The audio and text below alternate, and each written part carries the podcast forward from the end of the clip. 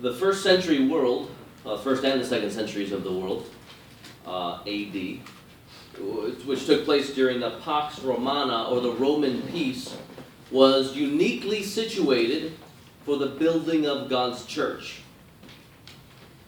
Speaking in relation to religion, uh, there was a good amount of toleration, comparatively speaking. I mean, there were localized persecution, but comparatively speaking, there was a good amount of tolerations, toleration. So Christians could w- exist within the empire as fellow citizens. Speaking politically, the Roman Empire of Augustus was designed to include different people groups. So citizenship was granted to all free men. And, by the way, it's that same citizenship that Paul claimed that eventually took him to Rome to preach the gospel before the rulers and authorities there. And of course, what better way to diffuse the message of the gospel? The message of the gospel, that is, that God created us to be in relationship with Him, but then we had rebelled against Him, but that salvation could be offered through Him in Jesus Christ, the Son of God, who died on the cross for sins. Well, right, that's the message that God had ordained that His followers would take to proclaim to the known world there. And what better way to do that than along the extensive road system that stretched all around the land surrounding the Mediterranean world? You go all the way to the eastern coastal countries of modern day Portugal and Morocco, all the way to the western country of modern day Turkey. This road system exists everywhere along the Mediterranean coasts there.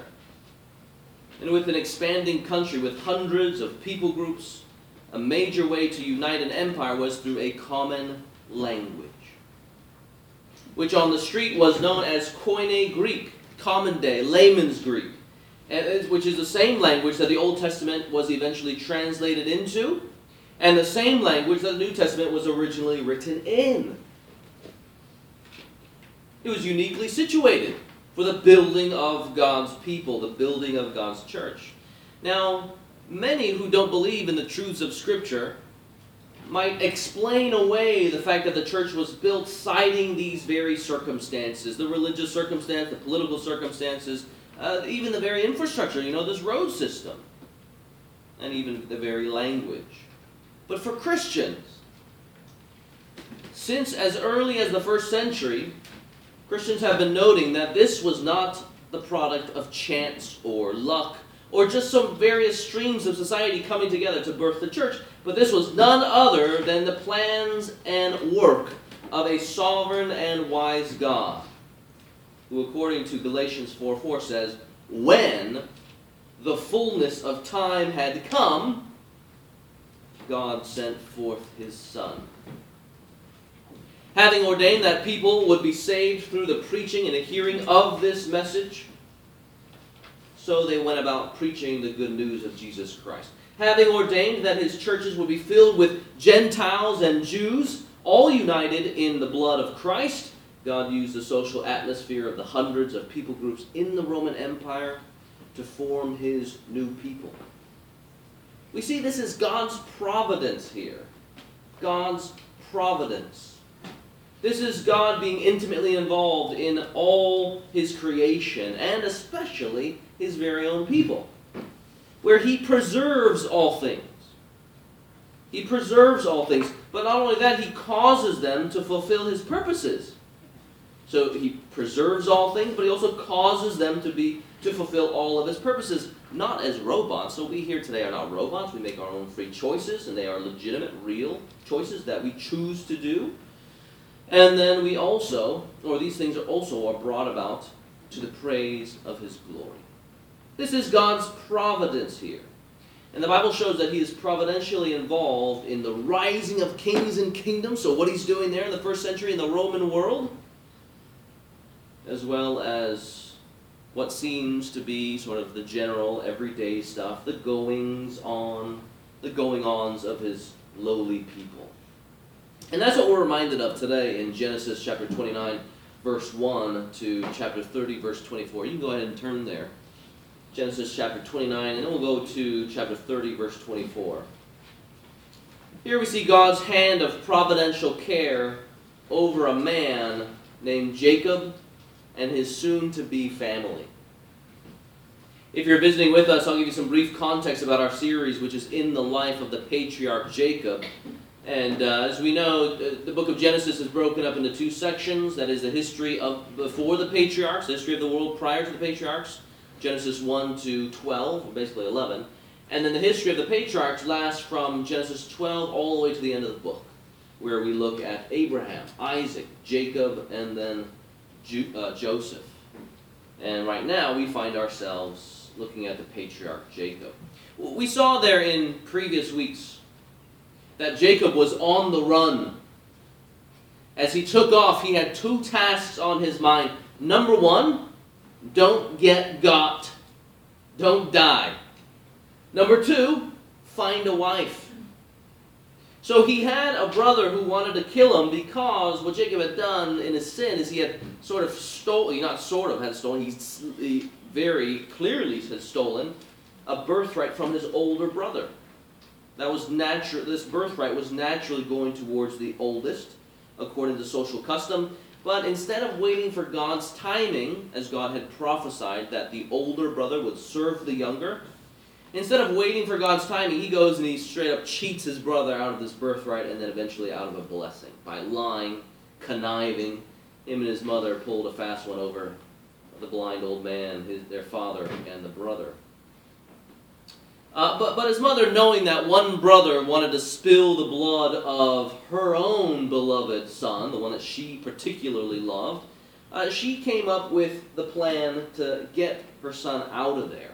And most not likely, not wanting to bring up the real reason for why he had to get out of town, it seems that she brings up a secondary reason to uh, the father Isaac. Jacob needs to find a wife. So Jacob flees, as we are told in the previous chapter, and though alone and discouraged, God graciously draws near to him and gives him the promises of Abraham. That I will make you someone from your line to be a blessing to the world. Many people are going to come from you, and I'm going to give you a land. Those three things make up the covenant with Abraham that God graciously gives Abraham and then passes to Isaac. And then now this covenant has already passed to Jacob. But unfortunately, what is a mark on Jacob's life here, while God draws near with unconditional promises, Jacob responds with conditions. It's not shouting with uh, jumps of praise, but conditions. If God will be with me and keep me in the way that I go, then this God, then the Yahweh, the sovereign over all, who has flung stars into space, then this Lord shall be my God. So this is not good for Jacob here. This is a growing man, learning to live by faith and not by sight. And as we move from the last chapter, naturally what's on our mind is well, is God actually going to fulfill his promises? Will the Lord keep him? And if so, how will the Lord keep him? If you're familiar with the Bible and Genesis in particular, you know that the answer to those questions is yes. Putting the question another way, will the Lord be faithful to his promises? Yes. The answer is always yes. Of course, God will be with them. Of course, he's going to follow through. And he follows through in even ways that Jacob himself did not anticipate. So, from today's passage, we are reminded that in all things, God is involved and in control. In all things, God is involved and in control. We see God's providence evidenced in three ways and this will form the outline of the sermon here. We see God's providence evidenced in three ways. The first way is God's providence in every in the everyday stuff of life. We see this in Genesis chapter 29 verses 1 to 20. And here Jacob meets the girl of his dreams. Uh, so keep that in mind, brothers. God is intimately involved, caring for you in certain ways. You might not meet your dream girl, but for Jacob, he does. Uh, okay, let's read the setting there in, in Genesis chapter 29, verses 1 to 3. Then Jacob went on his journey and came to the land of the people of the east. So basically, he's moving towards um, where the sun uh, rises. Anywhere where the sun rises, that is the east. Uh, and especially anywhere east of the Euphrates River, that also is known as the east. And it says there, verse 2 As he looked, he saw a well in the field. And behold, three flocks of sheep lying beside it, for out of that well the flocks were watered. The stone on the well's mouth was large. And when all the flocks were gathered there, the shepherds would roll the stone from the mouth of the well and water the sheep, and put the stone back in its place over the mouth of the well. Wells are a really good thing in the times of the patriarchs. Uh, not only because that's how you fed your family, or that's how you watered your camels, you watered your family, um, but a, a well is where Jacob's parents, at least where their story of how they got together started. They met, sort of, uh, sort of speaking, at a well, as Abraham sent his servant out to go and find a wife for his son Isaac. That's Jacob's father. Uh, so, in cultural fashion, fitting for the day, as much as today, uh, marriages were arranged. And so Abraham basically sent, sent out his servant to go arrange a marriage for his son Isaac. And that's how Isaac and Rebekah got together. Rebekah came from Abraham's clan. And so Abraham is wanting his son to marry someone not of the people who were cursed, uh, according to Genesis, but from his own people. So here you can imagine Jacob too arrives at a well. Will he find success here, just as his father did and like his mother did? And we know something is going to happen based on uh, verses 2 to 3 there. We know something is good, something good is going to happen because, I mean, uh, Moses here spends so much time on what exactly happens at the well, right? Not only did his parents sort of meet at the well, but look at look at look at how this the narrative reads that the stone at the well's mouth was large. Flocks gathered there. The shepherds would do this, and then they would do that, and the sheep would, the sheep would be watered there. So we're expecting the author Moses to follow up on some of these details. What exactly is going to happen here? Well, flocks gathered, and the shepherds, who were most likely shepherd boys, they, the shepherd boys would tend the flock by day. That's a safer time for them to do that. And, uh, but they all needed to get together to move the stone, right? Because they're shepherd boys, 10 to 14 years old, and they got to move the stone that protected people from falling into the well. And so the shepherd boys, you know, they obviously can't do it by themselves. And well, all of a sudden, here comes Jacob. Look at 29 4. Jacob said to them, My brothers, where do you come from? They said, We are from Haran. He said to them, Do you know Laban the son of Nahor? They said to him, uh, They said, We know him. He said to them, Is it well with them? They said, It is well. And see, Rachel, his daughter, is coming with the sheep. I mean, imagine how excited Jacob might have been. He had been given this specific instruction by his father and mother to go back to Haran to find a wife. But not only just to go back to Haran, but go back to the father's family from Haran. That is Laban, the son of Nahor. And it is from that family that there Jacob is supposed to find a wife. And lo and behold, here comes Laban's daughter, Rachel. Okay, now some of you guys might be wondering what's going on with this incest stuff. Um, some of you might be wondering. Uh, this here is first cousin marriage. Uh, now, culturally back then, it was okay, only or under the condition of let me let's see if we can get this right. It was the first cousin of the opposite gender of the parent. The first cousin of the opposite gender of the parent. So you have Jacob's mother's brother's daughter. Right? The opposite gender of the, the first of the parent. And that was okay. Um, and as one commentator noted, you know, they probably knew from experience what had happened if, if we went first cousin of the brother's brother or the children, right? There might be some physical deformities. And so even in that culture, they had known, okay, yes, this is okay under the certain circumstances uh, where people would be born um, without physical defect, at least at that particular time. So this is first cousin marriage, okay, under certain circumstances, the opposite gender sibling of the parent. Uh, thinking back to God's providence, remember Jacob's condition that he put on God? If you will keep me. So the question we had to ask here is Is God keeping him here? The passage fittingly reads from Jacob's perspective. Jacob finds a well as he looked up. You know, it's also written there to as if he just sort of stumbles upon these things by random uh, chance, random circumstance. He finds a well as he looked up. He doesn't seem to know how close he is to the destination of Haran, so when he meets some shepherds, they happen to be from Haran. They happen to know Laban, and then lo and behold, all of a sudden, here comes one of Laban's daughters. So we're tempted to say, "Wow, what great luck here!" but that is to miss the point, isn't it? Jacob, who isn't doing well spiritually in his walk of faith, is he learning to walk by faith? He seems quite fixed on himself, doesn't he?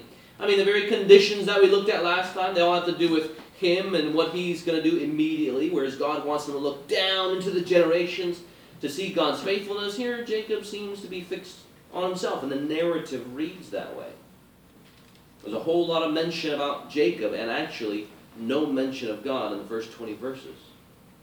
Jacob may be wondering, will God be with me?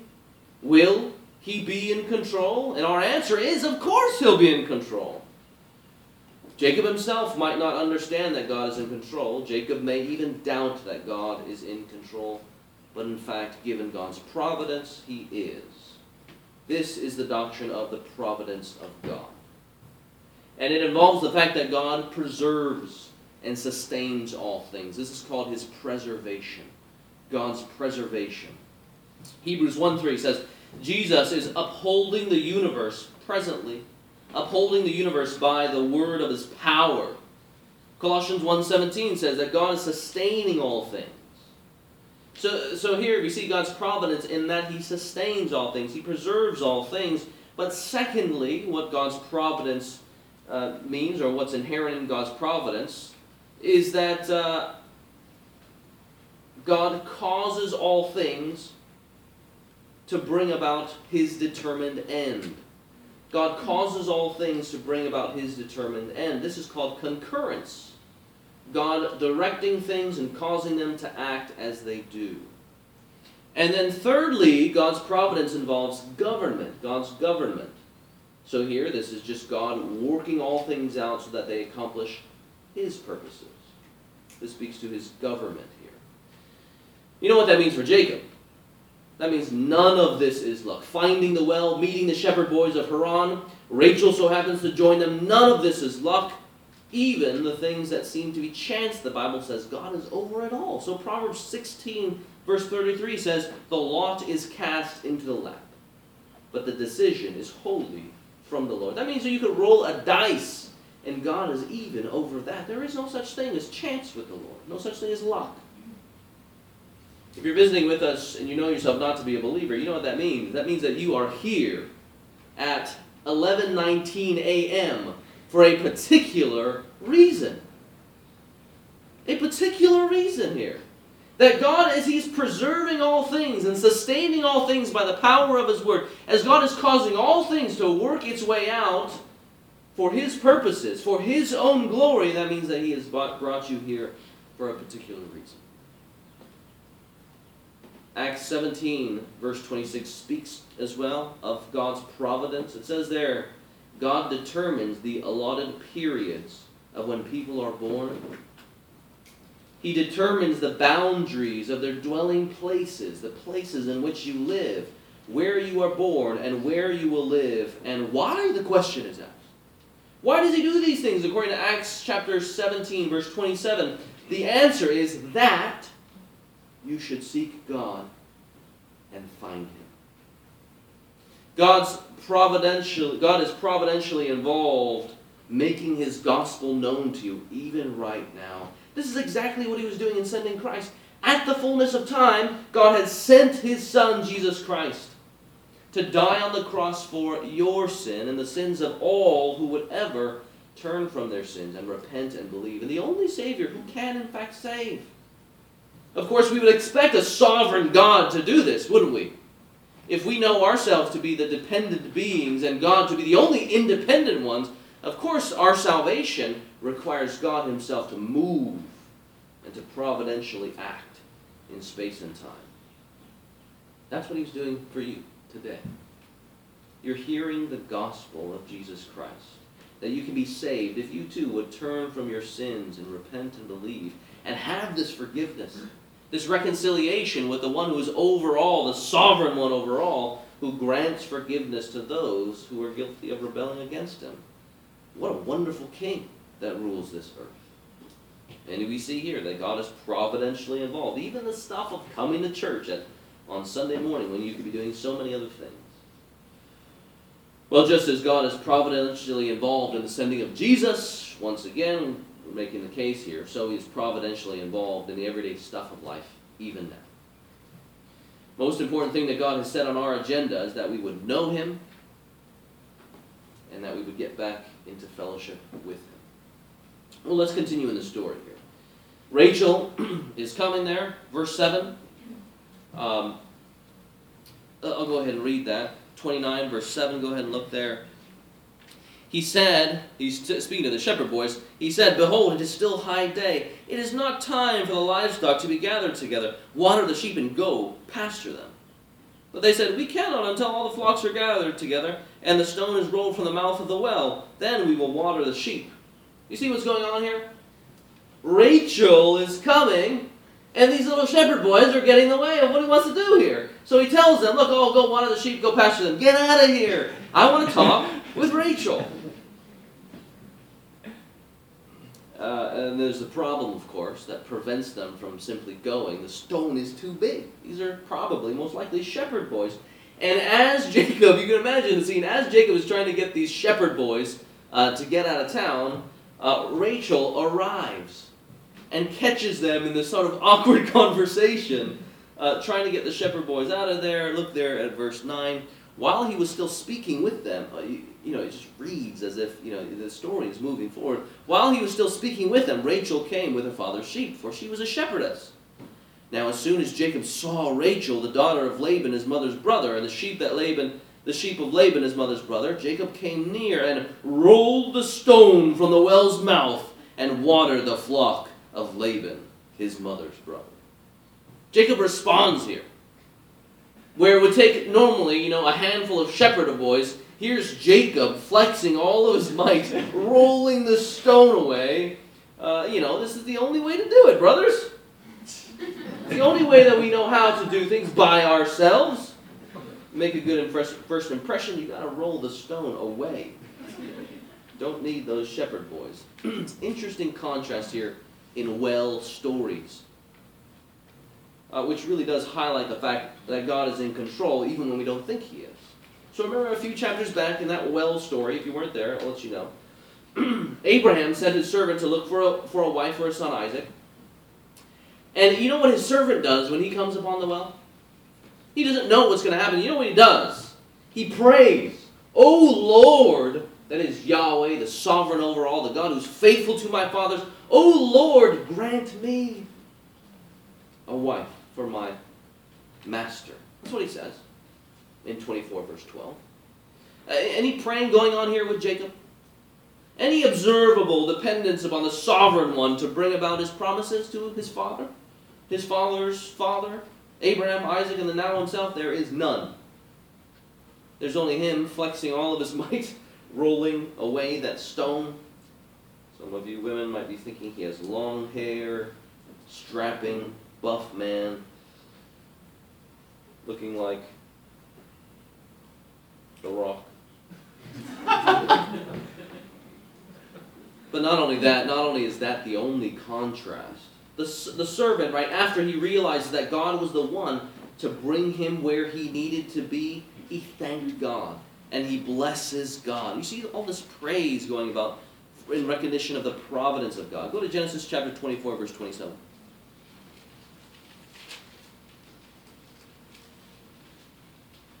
Right, he, he, here he recognizes that the sovereign, faithful God has brought him to where he needed to be. And he says, Blessed be the Lord the God of my master Abraham, who has not forsaken his steadfast love and his faithfulness toward my master. As for me, the Lord has led me in the way, the uh, way to the house of my master's kinsman.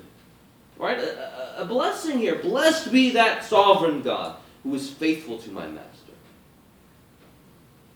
No, none of that here in this well story. Also in Genesis 24, Uh, you had the servant testing the character of Rebecca, right? He draws close to the well, and then he, he goes on and he watches Rebecca, faithfully serves. See how industrious she is. With Jacob, no, there's none of that. Actually, Jacob is just taken with Rachel's beauty. He's a passionate man. As it says there in verse 17, he loves her because of her beauty. That seems to be what's on the forefront of his mind, and actually it doesn't pay off very well. He may appear to be doing well, right, finding the girl of his dreams, but actually spiritually he is not. Look, go back to 27 verse 11. We'll continue. Or, sorry, 29 verse 11. Then Jacob kissed Rachel. It's just a familial kiss, as we later on see that uh, Laban kisses Jacob. Then Jacob kissed Rachel and wept aloud. It's probably a sign of desperation there. And Jacob told Rachel that he was her father's kinsman and that, and that he was Rebekah's son. And she ran and told her father. As soon as Laban heard the news about Jacob, his sister's son, he ran to meet him and embraced him and kissed him and brought him to his house. Jacob told Laban all these things. And Laban said to him, Surely you are bone of my bone and flesh eh, eh, and my flesh. And he stayed with him a month. How this plays out, look there in 15. Then Laban said to Jacob, Because you are my kinsman, should you therefore serve me for nothing? So after 30 days goes by, most likely here, he's asking him, Should you serve me for free? Tell me, what shall your wages be? Now, now keep in mind, this is family here. And if some of your own family members were taking you in after you had just traveled probably a very long time of three weeks just to get to your final destination, and they said, "Should you stay for, uh, or are you sure you want to stay for, uh, for nothing?" You know, the familial response is, "Oh yes, nothing, nothing. Don't worry about it. Um, I'll go ahead and, and do all of this for free here." But you see a little bit of the character of this man named Laban he's kind of hinting at that he, the fact that he wants wages or he uh, wants work. Now Laban had two daughters, it says. The name of the older was Leah, and the name of the younger was Rachel. Leah's eyes were weak, but Rachel was beautiful in form and appearance. Jacob loved Rachel. This transaction is going to be a little bit cold given Laban's uh, personality. He is a shrewd, greedy man, and he technically doesn't do anything wrong here, and neither does Jacob, you know, in the things that unfold here. Jacob is just trying to solidify his future, as we know that he's going to ask for Rachel's hand. We already knows that he we already know that he loves Rachel. Uh, and by the way, this is very different than a lot of the other marriages that have gone on, right? Those were arranged marriages. Here we have Jacob setting his eyes on Rachel and personally pursuing her this seems to be a love marriage, as some call it. We are told that Leah's eyes are weak, which may have meant that uh, physically her vision was weak. And of course, back then you can't just stick pieces of plastic in your eye and fix your vision. Uh, vision problems weren't correctable. But it's also a euphemism of the fact that she probably wasn't very attractive. Rachel, though, was beautiful in form, that is proportion and appearance according to the eye. So Jacob says there in verse 18, I will serve you seven years for your younger daughter Rachel. Right? There's nothing necessarily wrong with that by saying uh, you know his wages are going to be Rachel. And we're not really told there why he doesn't first go to Laban with all of the camels and the gifts and stuff like that. So far, what we know of is that he has to work uh, in order to earn the trust of Laban and receive Rachel as a wife here. Laban said, It is better that I give her to you than that I should give her to any other man. Stay with me. So Jacob served seven years for Rachel, and they seemed to him but a few days because of the love he had for her. That's a beautiful sentence there. So Jacob served seven years for Rachel and they seemed to him but a few days because of the love he had for her. He's happy to serve in order to gain Rachel as a wife. Um, and perhaps he too knew, in terms of giving the, seven years, perhaps he knew too that Rachel needed to mature a bit, as most likely Rachel was quite a young gal here, just like the shepherd boys were who were taking care of the sheep. So going back to the question of God's providence, was God with him? Did he keep him? Jacob leaves a family with a brother who wants to kill him, and now he finds safety in his uncle's house. And he even finds a fiancee, now betrothed to be married to him. And God did it all. So, if you're a Christian, you may be wondering if God is in control, does that mean that we are robots? Like, is Jacob a robot here? Is he a drone? And that really the puppeteer upstairs is sort of just pulling our strings, making us do the things we don't even want to do. As if our wills and desires aren't really involved in the choices that we make. The answer is no. The Bible says very clearly that we still make very real choices and real actions. This is what uh, Christians throughout history have called, uh, have said that they have concluded that we are free agents. Free agents, meaning that we, we actually do what we want to do. So, and evidence of that fact is, is that we are still responsible for our actions. Uh, so, such that when we sin, we're still responsible for our sin, even though God causes all things to be brought about. In Scripture, God is never blamed for sin. He is never blamed for wrong. He, he does not tempt us in Scripture. He, in fact, never does wrong and can never even be tempted.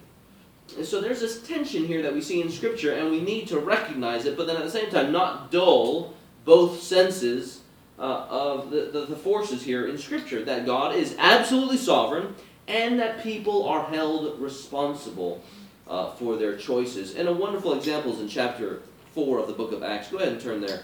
Acts chapter 4 of the book of Acts. And here the disciples have been let out of jail. And they go back to where the other disciples are. Acts chapter 4, verse 23. And it says there, when they were released, they went to their friends and reported what the chief priests and the elders had said to them. That is, don't uh, you guys should stop preaching the gospel. And when they heard it, they lifted their voices together to God and said, and this is what I want you guys to note here. Uh, they note the sovereignty and the providence of God. They say, Sovereign Lord, right? Sovereign Lord who's over all, who made the heavens and the earth and the sea and everything in them, who through the mouth of our father David, your servant, said by the Holy Spirit, he's, saying that the prophecies that had already begin, been given in the book of Psalms have been fulfilled. Uh, David, your servant, says by the Holy Spirit, Why did the Gentiles rage and the peoples plot in vain?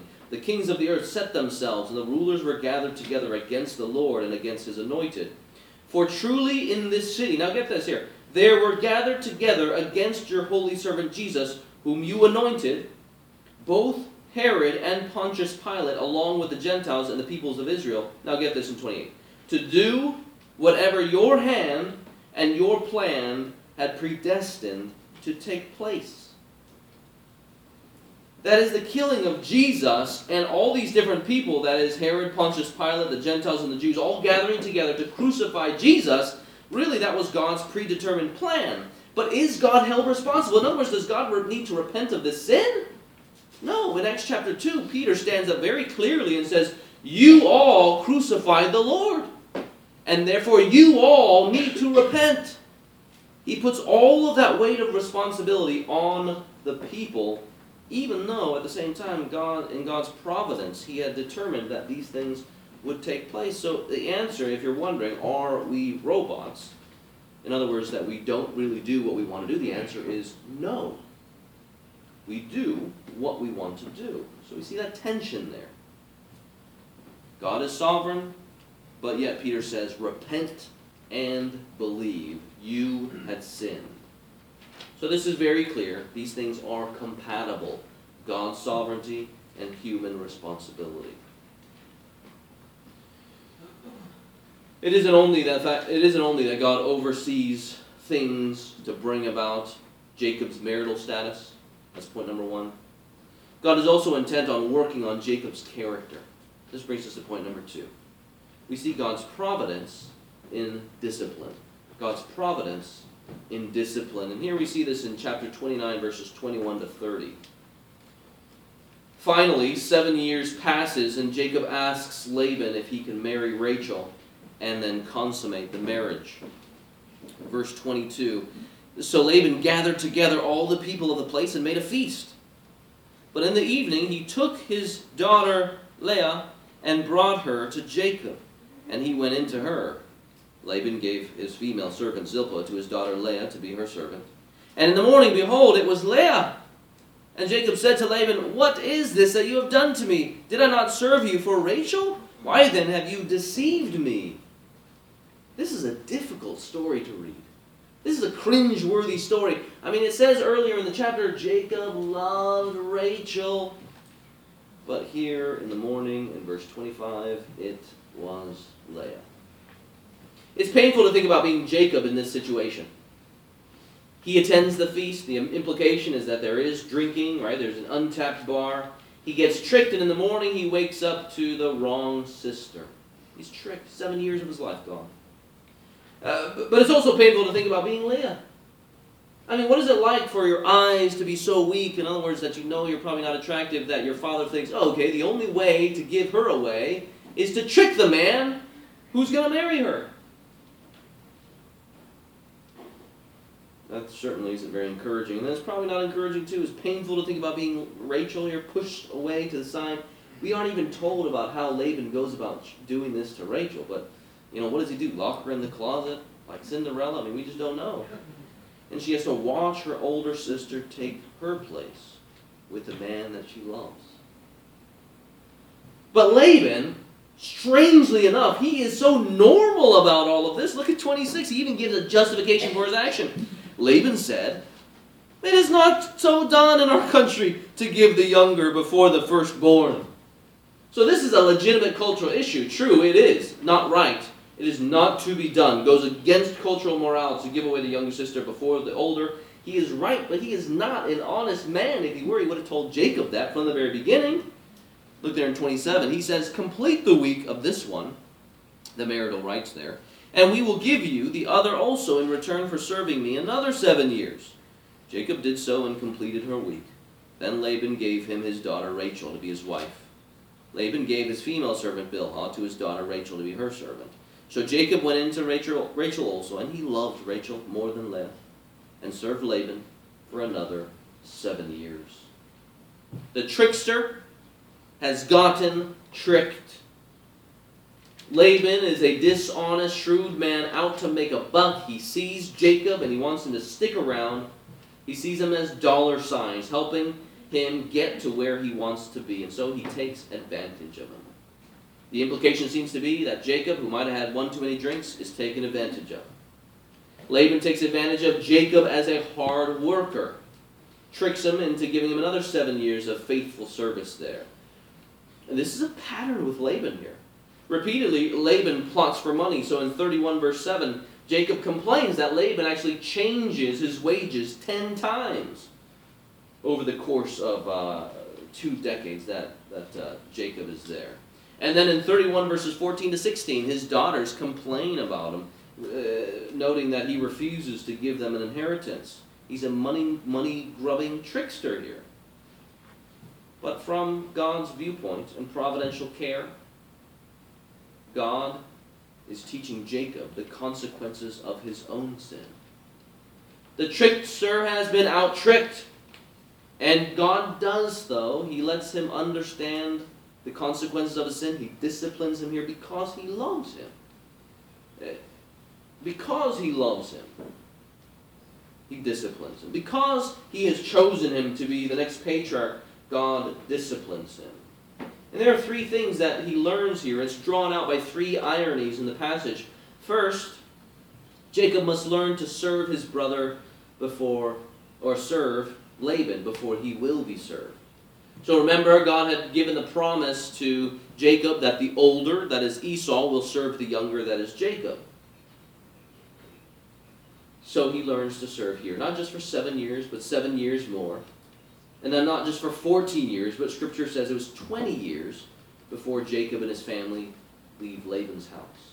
Second, he must learn to respect birth order. So remember, Jacob disregarded birth order when he stole the birthright from his older brother? It's ironic that with this marriage fiasco, Jacob is forced to respect birth order with Laban's act of deceit. Leah, the older, must be given away in marriage before the younger. And then third, he learns the danger of deceit. Just as Jacob deceived his own father, so his father in law deceives him. Jacob drew near his father with a kiss. You guys remember that? And he took advantage of the old blind man. Here, Laban draws near Jacob with a kiss. And while Jacob is not blind, Laban certainly takes advantage of him under the cover of darkness. You know, this discipline of Jacob is really God's kindness to him? I wonder how many of us see the Lord's discipline as kindness. What I mean by discipline is that God, in His providence and personal interaction with His people, um, He lets us suffer the consequences of our sin. And that still falls underneath the goodness of God. So, as Hebrews 12 says, My son, do not regard lightly the discipline of the Lord, nor be weary when reproved, reproved by Him. For the Lord disciplines the one He loves and chastises every son whom He receives. You know, from experience, I know that I am slow to recognize the providence of God when He shows me our sin, my sin, and then sin's consequences. So, basic examples that we can often overlook. You know, take the sin of deception, right? If we deceive others, and I'm sure all of us can identify as we have lied to others, a consequence of that is people around us won't trust us. And, and not having others makes us quick to be offended quick to feel offended because other people don't trust us. Oftentimes we focus on that rather than seeing God's hand showing us that we are not trustworthy to begin with. It's God's kindness that He shows us. Maybe we aren't so trustworthy. Maybe we need to be honest, just like God is true and honest. Take the sin of being sinfully angry. Right? If you have been sinfully angry, you know that people around you need to walk on eggshells they always need to be careful, never really saying anything that they think. Uh, I mean, does, don't, doesn't the angry person feel offended because maybe nobody actually reaches out to them because they know they're going to get yelled at, they know that they're going to get burned? Maybe the angry person pouts, feels offended that they don't have any friends, instead of realizing that they are angry people, that they drive people away instead of drawing others in through our Christ like love. Take the sin of idolatry and then the consequences that comes from those things at the kind hand of God. And we idolize things, only to find out those things cannot bear the weight of worship, whether it be worshiping other people, so a relationship. Maybe you guys feel devastated at the ending of some relationship right now. Maybe you idolize yourself. Maybe you idolize a thing, only at the very end to be left broken, feeling empty after your pursuit for, let's say, money never goes your way. Or let's say your pursuit of money does in fact go your way, but then once again you feel let down by the thing that you're pursuing and giving all that energy to. You know, you realize that in you being let down, that's God's personal way of overseeing the events in your life, the events of the world, so that you would have the opportunity to learn that our hope ought not be in those things, but in God. Thank God He disciplines us, letting us feel the consequences of our own sin and how His way is always better than our way. So if you experience some sort of fallout from sin right now, if you're experiencing some sort of fallout, don't brush it away and waste God's rebuke. Take it, confess your sin, and pray the Lord would keep you. Now, this doesn't always mean, this actually is quite simple to do. You know, if we feel the effects of sin, the consequences of sin, we know very clearly, okay, well, we just sinned. We shouldn't be necessarily mining, you know, back what you did in 1983 is coming back to haunt you now in 2015. Although for some of us that might be the case. So, for example, if I were to sleep around, um, the Lord, I pray, would prevent me from doing such things. If I were to sleep around and commit adultery, is that sin going to haunt me till today? Yes, it will. And that's a constant reminder that what I was doing then was not glorifying to God. But by and large, you know, do we need to mine our past to find out where exactly we did sin? And God is teaching us presently what we should have learned in 1982. No. We all sin presently. And chances are you're going to feel the effects and the consequences of that very, very soon. And when we do, we need to take it, confess it, and pray the Lord would keep us. Jacob is being humbled, and God is teaching him to trust in God. He has a wife he did not love. His other wife he did love. He has a massive labor contract to a money grubbing uncle, but God is still good, isn't he? Even in the discipline, as he lets people experience the consequences of sin, God is still in control, providentially bringing about blessings, actually, in our lives. This is point number three. We see God's providence in the blessings of life, and we see this in the next section, a very large section of Genesis chapter 29, 31, all the way to verse 24 of chapter 30. I'm definitely not going to read all of it there. But it is a regular theme here in the book of Genesis and in Scripture that God still uses bad situations to bring a whole lot of good to his people. From 29:31 to, to 30, verse 24, that's exactly what God is doing. Here we have the fallout from polygamy. The sisters compete for their husband's love. They compete for children, even. And when they get them, the children are flaunted around almost as status symbols. This is a big time catfight here. Fierce feminine competition, full of jealousy, full of competition, full of trickery, and there's no question that these are Laban's daughters because they are dealing shrewdly with each other. There's even some wheeling and dealing for a night with Jacob. But God is still working things out, even in the midst of their sin, bringing blessings in the lives of his people. It starts out with God drawing near to Leah the lowly. Look there in verse 31. When the Lord saw that Leah was hated, he opened her womb. But Rachel was barren. We ought to feel for Leah here and, and have some degree of compassion upon her. She's thrown into this situation and her husband doesn't love her. And so the Lord draws near and Leah's womb is open. Rachel's womb is not. She's, she's barren. It's not good. So you can imagine the competition, the snide remarks, the jealousy that might come from something like that. But in terms of Leah, God grants her four sons.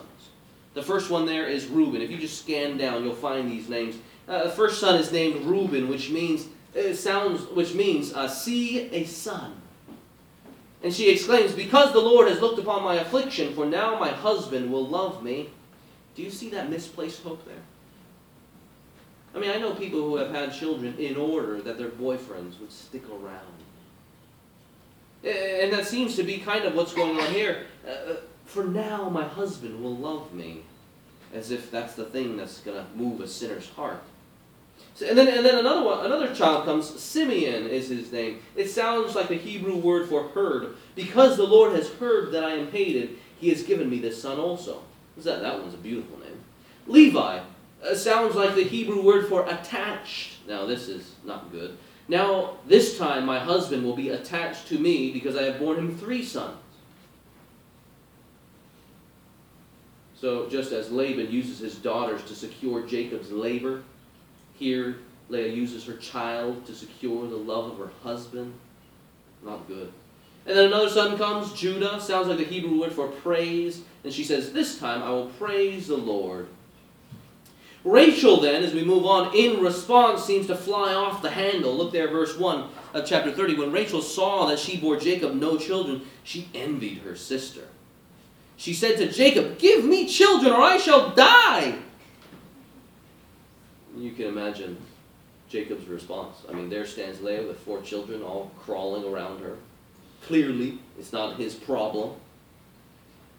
Chap, uh, verse 2 Jacob, Jacob's anger was kindled. He sins here against Rachel, and he said, Am I in the place of God who has withheld from you the fruit of your womb? So there he sins against her. Verses 3 to 8 uh, tell of how Rachel comes up with a plan to give her servant Bilhah to Jacob, right? That didn't turn out well in the past. Two sons come out of that union. And keep in mind, it is so clear that Jacob, Leah, Rachel, and Laban are all going against God's original design for marriage. Their marriage in Genesis chapter 1 and 2 is between one man and one woman. But here we see God's grace. God draws near to sinners and still uses them. And we also know, too, that God will specifically legislate against polygamy in Leviticus 18:18, 18. but that time hasn't come yet. This reminds us that God's grace still uses sinners. Uh, two children come from this union here with a maidservant. Dan sounds like the Hebrew word for judged. God has judged me and has also heard my voice and given me a son. Another son comes, Naphtali. Sounds like the Hebrew word for wrestling. Now, this is not good. With mighty wrestlings I have wrestled with my sister and have prevailed. To continue on, I know we're going quickly here as we need to. Leah, after she realizes she stopped bearing children, she decides to give her servant Zilpah to Jacob, and she bears children. Out of that union comes two more boys. Leah names the first Gad, which sounds like the Hebrew word for good fortune. Verse 11, good fortune has come. Asher comes along, sounds like the Hebrew word for happy. Happy am I, for women have called me happy. So she called his name Asher. But the low, perhaps between the sisters, between the sisters' interaction and jostling and fighting, comes in 14 to 18. In this instance, you can skim that there as I summarize. Um, we really see that Leah and Rachel are the daughters of this shrewd man Laban. Leah's son Reuben finds some mandrakes in the field, and a mandrake, by the way, was a piece of vegetation. It was like this bulby plant, like an onion, and it had two roots sticking out of the bottom, so it looked like a man, thus a mandrake. And uh, it was known to have a- narcotic uh, properties as well. It was known to be an aphrodisiac. So it's no surprise that Rachel is seeking after these things because she is barren after all. Uh, and, and keep in mind, right, there is no praying, just a reliance on substances to try and get pregnant. There is no praying. Neither is there any direction from Jacob. He just gets ticked off and yells at his wife here instead of doing what he ought to have been doing, pleading with the sovereign Lord. So Rachel says, You know, give me those mandrakes. And Leah responds, is it, is it a small matter that you have taken away my husband? Would you take away my son's mandrakes as well, my son's plants? You're stealing everything from me. So Rachel straight up says, Fine, I'll give you the old man for one night. You give me those bulbs. Look at 16 there. When Jacob came from the field in the evening, Leah went out to meet him and said, You must come in to me for I have hired you with my son's mandrakes. oh, man. How would you like to have been Jacob? Right? Pretty discouraged. By Rachel, you are traded for some bulbs. And by Leah, you are hired with some bulbs. So she goes out and finds him. I hired you with my vegetables. Now come in. And two sons come from that union. Issachar sounds like the Hebrew word for wages or hire. God has given me my wages because I gave my servant to my husband. How's that for a name? Zebulun sounds like the Hebrew word for honor. God has endowed me with a good endowment. Now my husband will honor me because I have borne him six sons. And then they have a daughter, Dinah.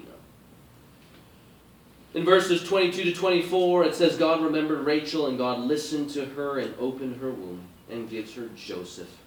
May he add Sounds like the Hebrew word for taken away, or may he add. it's fitting that the story ends with Joseph, as that's the main character that much of Genesis will focus on. So there is a reason why I mention all of those names. It seems kind of redundant or mundane, but it's important, and we're going to get there. It's amazing that as Leah and Rachel, in their sin, grasping after one thing, God, in His good and wise providence, is busy doing another thing. Leah grasps after significance, after recognition, after love from her husband. Rachel grasps after children, wanting to prevail against his, her sister. Right? It's almost like they want to have children in spite or to spite each, each other. And Jacob, it appears, he's just happy to be used and abused, not giving any direction. But from this, it isn't only the blessing or it isn't only that the blessing these, these wives possess are the children. So we know that God is involved with the lowly giving them, in this case, kindly giving them their desires. God is building his people. Despite all this trickery from Jacob's passion, from the wives grasping after significance and recognition for this, from this competition comes the tribes of Israel. So right here in this chapter, we have 11 out of 12 of them. And then in a few chapters, we see the 12th, Benjamin, come along. How's that for God's providence? Jacob, if you recall, is only concerned that he get to his father's house in one piece. But God is busy thinking about all the generations that are going to come down from these particular people, even in the midst of all this jostling and arguing and trickery and deceit. How's that for providence? He sustains them, keeps Jacob from getting killed, provides Jacob a family. This is preservation. And God is working in them such that though they sin, God is still directing their course. This is concurrence. And God is doing all of this to the praise of His glory. That's His governance. All of this by His sovereign grace. Though we sin and don't deserve any of it, He still chooses to use us. Chooses to bring about His will through using sinners who need salvation. See His providence here. In conclusion, what is more amazing, at least as I think, is not only that he uses sinners in his plan, but he lets us share in the grace and glory of it. Is there anything good that we might ascribe to the wives here? Anything good? I mean, maybe when uh, Leah says, uh, I give praise to God, and names that one child, that particular name here. But you know, the only other place outside Genesis that Leah and Rachel are mentioned is in Ruth chapter 11. A story about a destitute woman looking to find another husband because the men in her life have all died, and Ruth finds Boaz. And when she gets back after being destitute, and her husband has been killed, and her father in law has been killed as well, uh, she arrives back at the city there, and you know what the people, the women say? They say, Blessed are you May you be like Leah and Rachel, who didn't argue over who would have the most sons. Who, it doesn't say there, may you be like Leah and Rachel, who were jostling and arguing and conniving and tricking and selling their husband. It says, may you be like Leah and Rachel, who built the house of Israel. They genuinely did it. Was God working out his plans too? Concurrence? Absolutely. Did they genuinely trick one another? Fight after each other? Fight to have the most children? Yes, they did. But praise God. You see how here Leah and Rachel in their history, the memory of the people of Israel, and now the church of the New Testament, we think back and we think, oh no. What, how we should remember them is that they built the house of Israel. Do you see there that he not only uses sinners, but he allows us to share in the grace and glory of his plan? So, thinking about us today in the church here, I'm not thinking about us having children and building the church that way.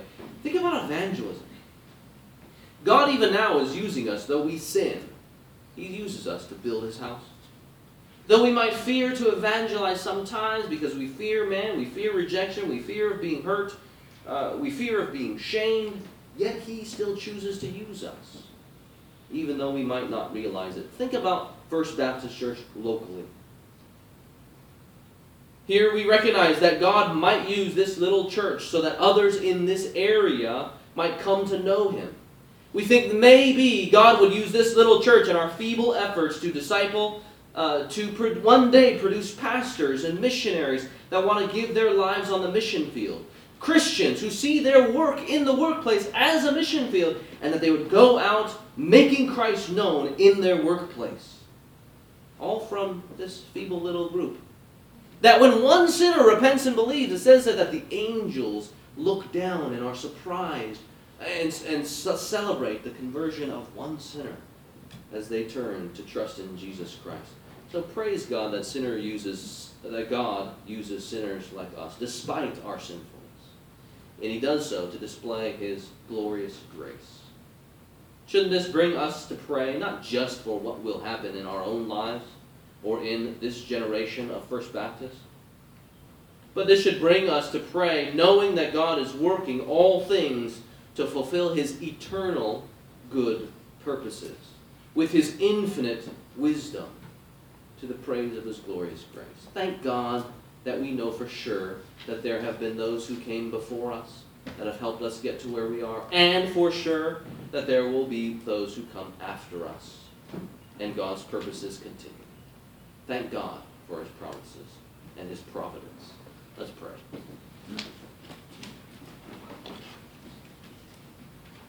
Our Father in heaven, Lord, we thank you that you indeed are in control, personally involved with all of your infinite wisdom, with all of your infinite strength, with all of your infinite knowledge, and with your particular shepherding hand that is firm, that is gentle, that is kind, and that is loving.